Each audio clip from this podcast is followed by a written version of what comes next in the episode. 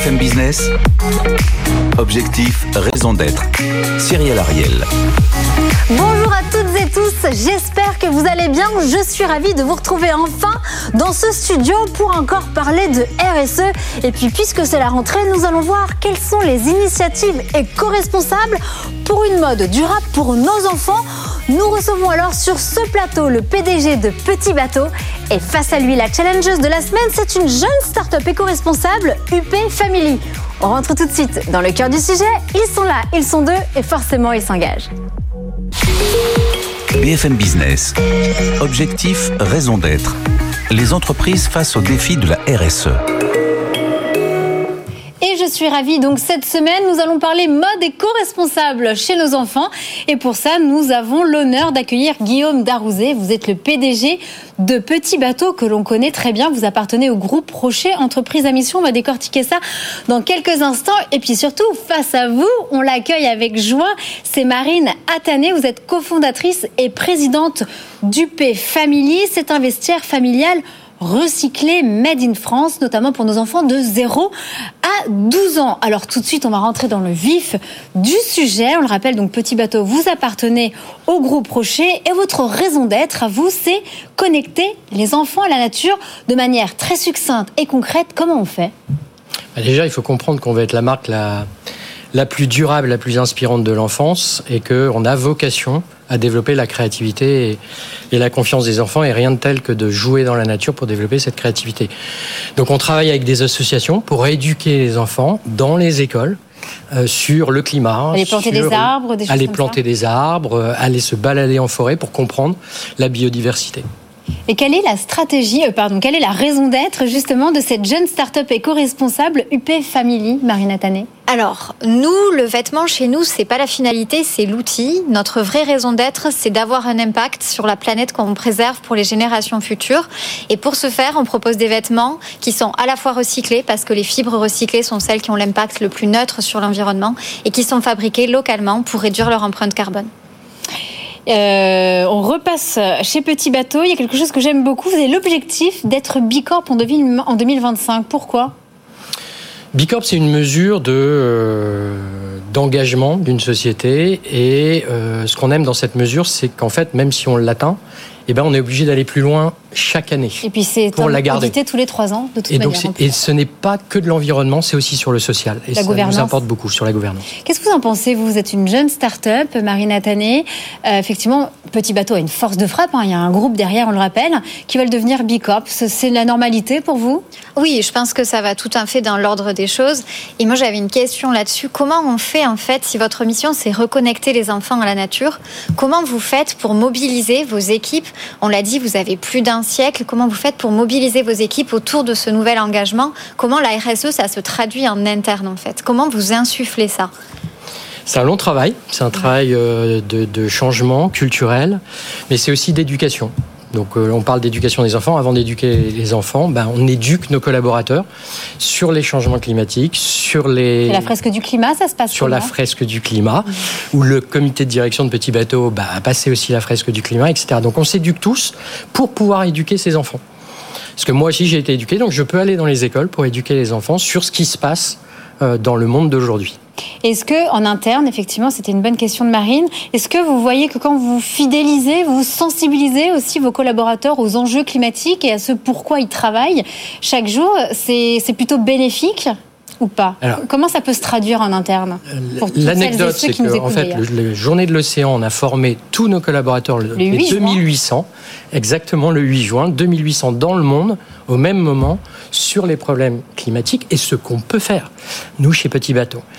Et à la fin de la journée, parce que ça a duré une journée, les gens nous ont dit mais quand est-ce qu'on recommence hmm. Donc en fait, il y a une motivation extrême de tous les collaborateurs sur cet engagement, petit bateau, ou en tout cas un engagement de protection de la planète. Est-ce que Marine Athané, vous pouvez expliquer le concept du P family que, l'on comprenne bien? Vous êtes dans le recyclage, la matière recyclée. Expliquez-nous. Oui, alors, nous, on est parti d'un constat assez simple. Il y a énormément de déchets textiles. On a vu ces plages remplies de vêtements, etc. On est parti de l'idée qu'il fallait produire avec ce qui existe déjà pour ne pas puiser dans les ressources naturelles. On entend partout les mots de sobriété. Une des sobriétés importantes. C'est vrai que c'est le mot à la mode. Hein. Ça y est, c'est Pierre Rabhi qui l'a annoncé il y a une vingtaine ou trentaine d'années. on verra notre ONG un débriefeur après. Effectivement, voilà, la sobriété heureuse. Et donc, pour être sobre, il y a quelque chose d'important, c'est la réserve en eau, les réserves en eau de la planète. Et la fibre recyclée permet clairement, notamment le coton, de ne pas aller puiser dans les réserves existantes puisqu'il n'y a pas de processus agricole. Euh, moi, c'était une des questions que je souhaitais aussi vous poser sur cet aspect-là. Je sais que la partie, une partie de vos matières sont certifiées au Ecotex, mais c'est bien, c'est déjà une belle étape franchie. Mais comment vous positionnez-vous sur cette partie-là? C'est-à-dire, vous utilisez énormément de coton. D'où vient-il d'abord? Puisque on sait que vous tricotez entre la France et le Maroc, mais d'où vient le coton que vous utilisez? Et comment peut-être imaginer d'aller chercher des matières qui consomment moins d'eau, qui sont plus responsables? Alors on a vocation, et je vous réponds tout de suite sur source, notre coton, on a vocation à être 100% éco-responsable d'ici 2025. D'accord. À aujourd'hui, on est déjà à 66%. Éco-responsable, éco-responsable, ça veut dire un minimum 50% de recyclé ou du bio, pour faire assez simple. L'année prochaine, on va être à 82%. Donc ça, c'est début 23 et on vient de 6% en 2020. Donc on progresse très très vite. Les derniers pourcentages, à mon avis, seront un peu difficiles à capturer, mais on va y être dans le 100% à 2025. Où on source notre coton C'est simple, on le source en Turquie et que du coton bio. Pourquoi on fait du coton bio qui coûte beaucoup plus cher?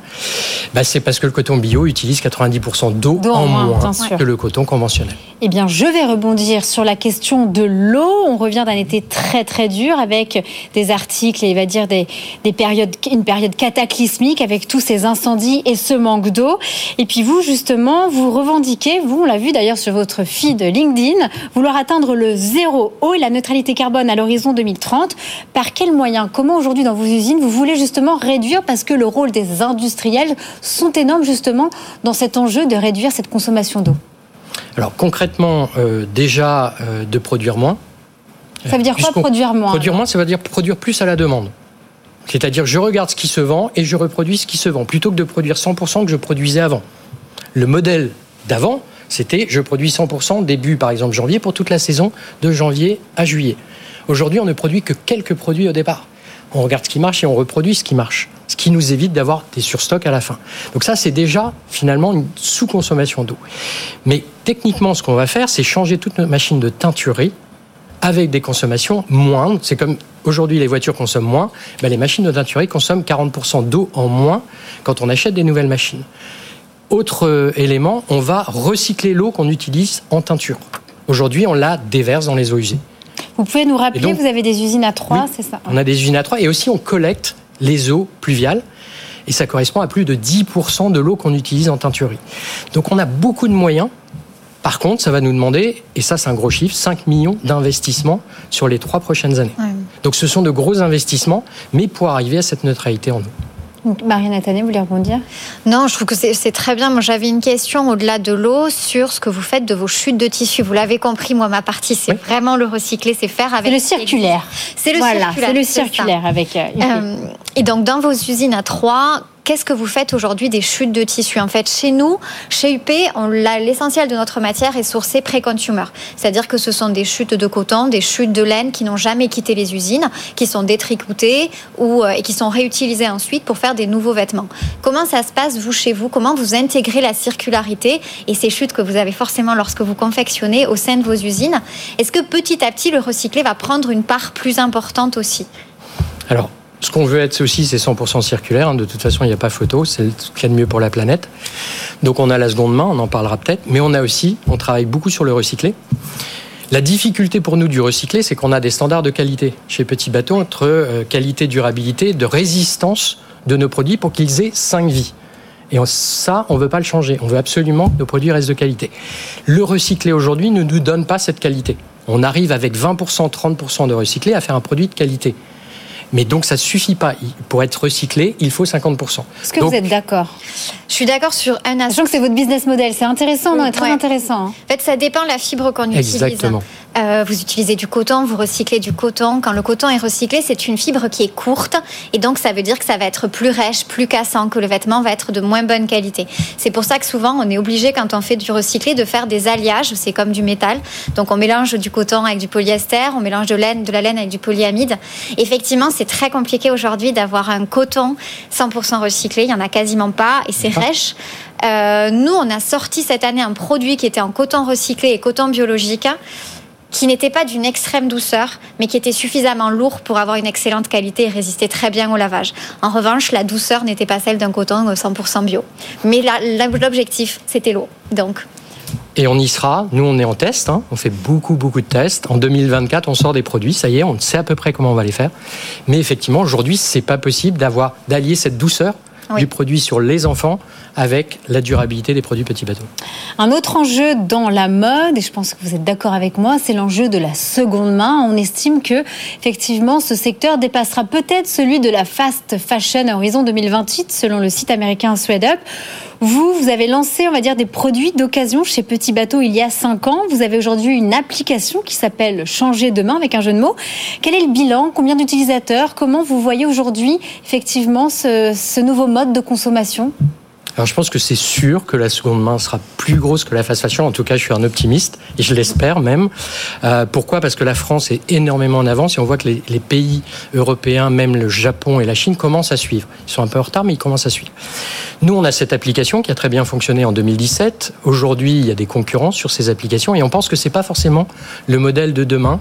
C'est un modèle où il y a pas mal de fraude, où on peut pas garantir la qualité du produit. Nous, ce qu'on veut, c'est garantir à nouveau cette qualité, durabilité du produit petit bateau. Donc, on a lancé la reprise en magasin, la collecte de produits, en échange d'un bon d'achat valable sur la seconde main et la première main. Et donc on a lancé cette collecte avec un grand succès. Derrière, on a lancé la vente. Euh, on a six magasins aujourd'hui euh, de revente. Euh, demain, après-demain, donc dans deux trois semaines, on, collecte quoi Des vêtements petits bateaux On collecte des vêtements petits bateaux. Uniquement. Bébés, enfants, uniquement petits bateaux, parce qu'on connaît la qualité de nos produits on sait qu'on peut les revendre parce qu'ils ont cette qualité. Et donc, on est dans cette circularité dont on parlait tout à l'heure. Donc, on a six magasins, succès, euh, aux Galeries Lafayette notamment, mais pas que. Et derrière, ben, on est en train d'en ouvrir sept, là, dans les jours qui viennent. Et puis demain, on ouvre le Japon, on ouvre l'Italie en, vente de seconde main. C'est un modèle sur lequel on croit beaucoup. Donc le retail, pour vous en magasin, ça marche plus que sur l'application, enfin en tout cas sur le online, c'est ça? Moi, je pense qu'on répond à un meilleur service de garantie vis-à-vis du consommateur. Votre secteur, voilà. Euh, et on développera l'Internet aussi. Euh, la vente de produits de seconde main sur Internet dans quelques semaines. Donc si on parle de seconde main, ça vous est quoi? Évoque quoi, Guillaume Darouzet Il n'y a pas de la location?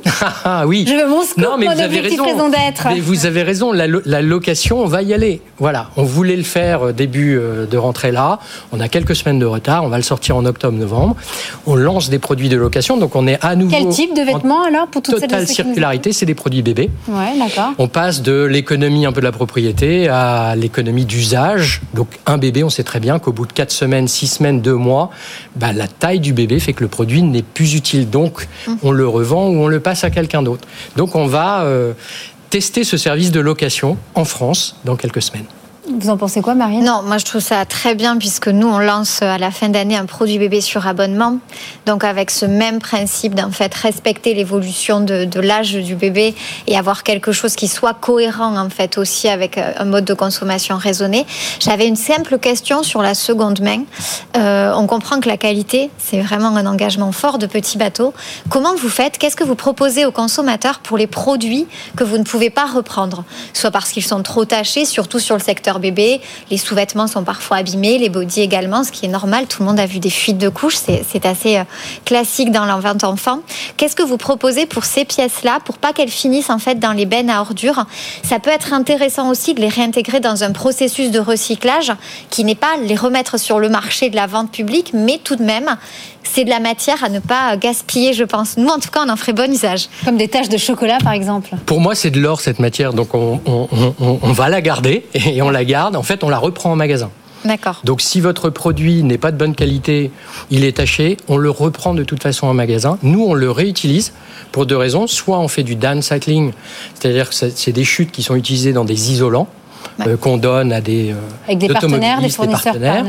Euh, soit on va l'utiliser comme vous pour faire du, de la matière recyclée. Et là, on est en train de stocker cette matière recyclée pour en 2024 sortir des capsules, des produits recyclés. Mhm. Donc ça, on va le garder. Encore des nouveautés. Avant de terminer cette première partie en une minute, j'ai deux questions pour vous, Guillaume Darouzé. Dans vos nouveautés, vous venez de sortir un produit beauté. Expliquez-nous. Alors, on sort un parfum là dans les jours qui viennent. C'est un parfum pour bébé, euh, sans alcool, donc pour protéger la peau de bébé. En quoi il est différent avec voilà, ce secteur Sans alcool. Donc il est hypoallergénique, sans alcool, euh, trois, euh, trois fleurs du groupe Rocher euh, cultivées bio en totalement made in France, qui ont aussi des vertus de soins pour bébé, d'apaisement. Donc voilà, on sort ce, ce, ce, produit dans quelques semaines dans tous les magasins et sur le site internet en France. Et une dernière question, dans quelques semaines, c'est pas tout de suite, mais ça va arriver, fin 2022, nous allons avoir affaire au Black Friday. Qu'est-ce qu'on fait quand on appartient au groupe Rocher, entreprise à mission, Futur Bicorp? Qu'est-ce qu'on fait aujourd'hui pour lutter contre effectivement cette journée de surconsommation? Bah Déjà, on fait au moins aussi bien que l'année dernière, c'est-à-dire qu'on n'a pas fait le Black Friday chez Petit Bateau. Ne pas faire, ça veut dire? Ça veut dire on a éduqué, on a utilisé cette journée-là pour aussi éduquer nos, nos, consommateurs et nous éduquer, nous, sur les sujets de, de Donc climat. pas de promo? Donc il n'y a pas de promo. Et donc on continuera à faire au moins ça. Et je ne peux pas encore vous dire si on aura une journée d'éducation la veille, le jour même ou la journée d'après.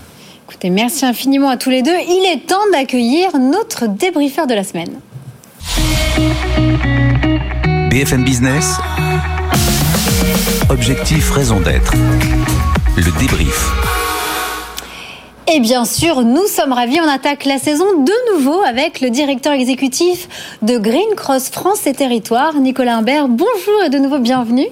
Bonjour Cyrielle et merci. C'est une saison qui commence en fanfare puisque aujourd'hui, on a entendu parler de circularité, on a entendu parler de relocalisation d'une filière en jeu, de la filière textile, appliquée à un public euh, d'enfants et euh, de bébés où on sait que c'est aussi là euh, qu'on est capable de faire la différence et avec des consommateurs qui sont des consommateurs responsables, de plus en plus responsabilisés, qui attendent des produits qui changent. Ce qui est vrai aussi, c'est que les comportements sont en train euh, de changer et que ceci nécessite de la part de l'entreprise, ça a été très bien expliqué par Petit Bateau, cette éducation enthousiasmante où c'est au final non seulement l'entreprise, mais toute une chaîne de valeur et tout un écosystème qu'il faut emmener. Avec des enjeux de sobriété éco-responsable, on a vu le chemin à parcourir, 6% quand on ne s'en préoccupe pas et on cherche à atteindre dans le cas de Petit Bateau 90% l'an prochain. La question de la production à la demande et effectivement des évolutions de l'usage autour de la location est plus que jamais un endroit où il faut aller. Et j'insisterai malheureusement sur une nouveauté de cette année et du terrible été qu'on vient de vivre qui nous a fait prendre de nouvelles responsabilités.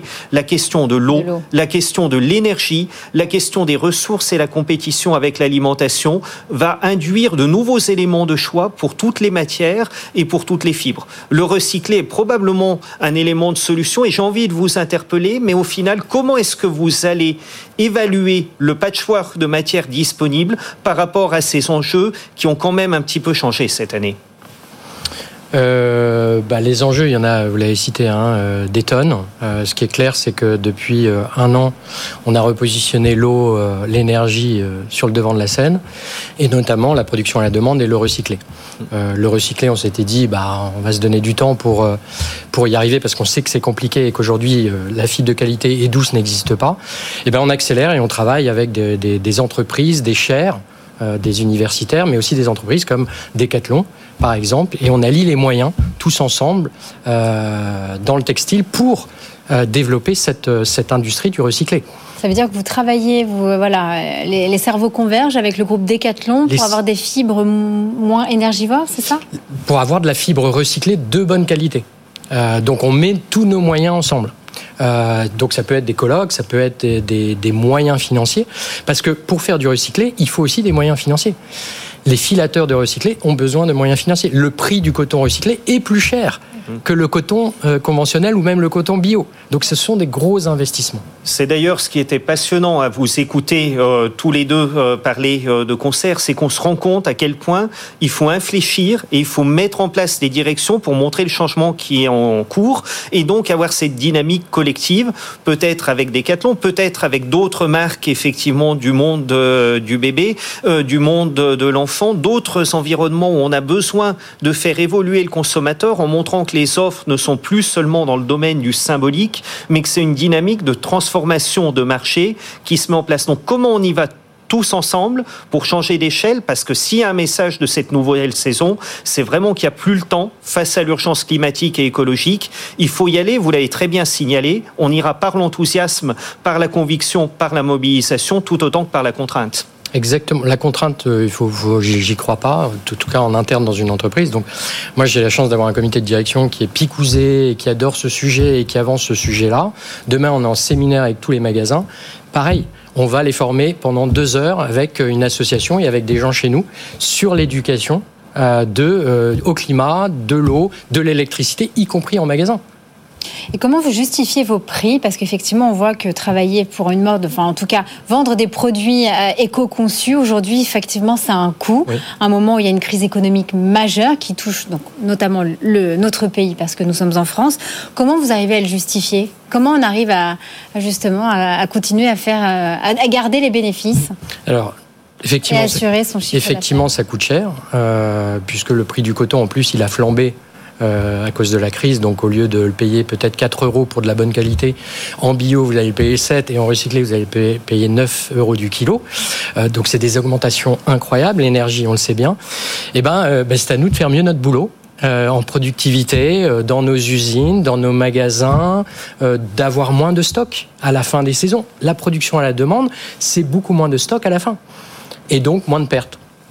Écoutez, merci infiniment. Effectivement, il est temps de passer, et c'est encore pour vous, Guillaume Darouzet, aux questions des internautes. BFM Business.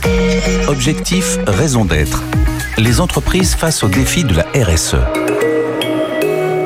Et je suis ravie pour attaquer cette nouvelle saison d'accueillir ma consoeur Rebecca Blanc-Lelouch. Bonjour et bienvenue. Bonjour Cyrielle. Alors on va attaquer tout de suite les questions pour Monsieur Petit Bateau Guillaume Darouzet avec une question de Laurent. Laurent qui demande si le premier agent polluant est la teinture des vêtements, quelle alternative proposez-vous de développer pour changer le process habituel? Oh, il y a plusieurs actions possibles euh, qu'on est en train de mettre en place. Un, on en a parlé tout à l'heure, hein, enlever l'eau, diminuer beaucoup l'eau. Euh, deux, d'être euh, certifié euh, bio sur tout le process. Aujourd'hui, on achète du coton bio, mais on n'a pas encore tout le process bio dans nos usines. On le sera à la fin de l'année. Et puis, on travaille avec une start-up française pour diminuer les additifs de ces polluants et diminuer l'eau aussi dans, dans nos teintures euh, d'ici quelques mois, on devrait pouvoir trouver des solutions. On continue très bien avec Elisa Rebecca. Euh, employez-vous des personnes en situation de handicap et ou en situation de précarité ou euh, réinsertion? Si oui, combien sur vos 2800 collaborateurs?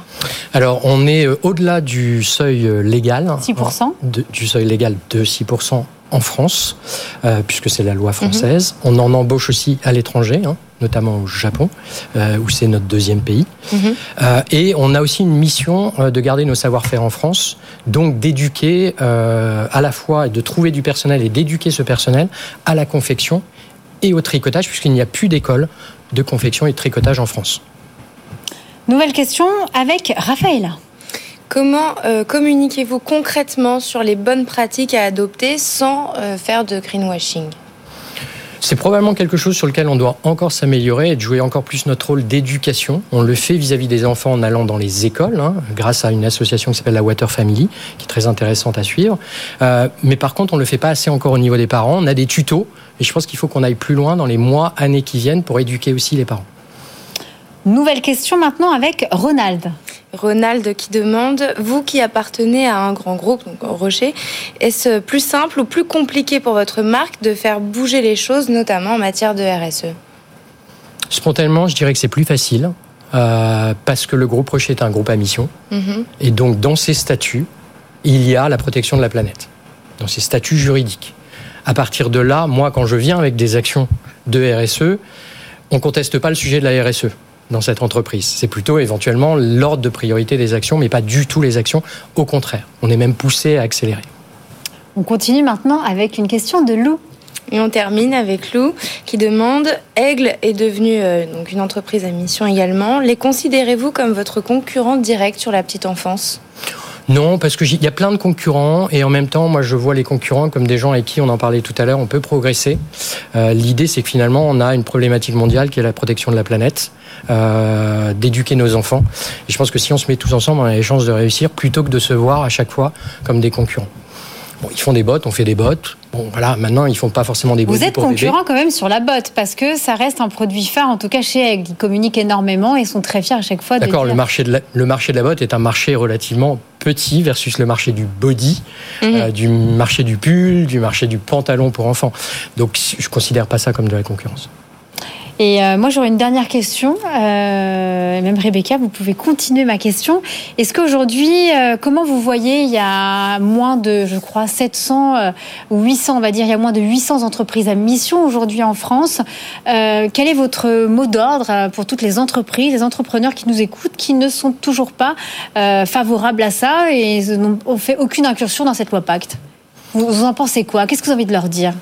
Bah, allez-y. Hein, euh, Est-ce que c'est contraignant ou pas pour votre business model aujourd'hui, pour vos bah, investissements? Moi, c'est pas contraignant. À la limite, ça me, ça me pousse à avancer encore plus vite, euh, puisque c'est dans les statuts. Mais au-delà d'être dans les statuts, le rôle d'une entreprise, c'est pas juste de faire des profits. On le voit bien, nos salariés, nos collaborateurs, c'est pas ce qu'ils veulent. Si on veut les garder, il faut donner du sens.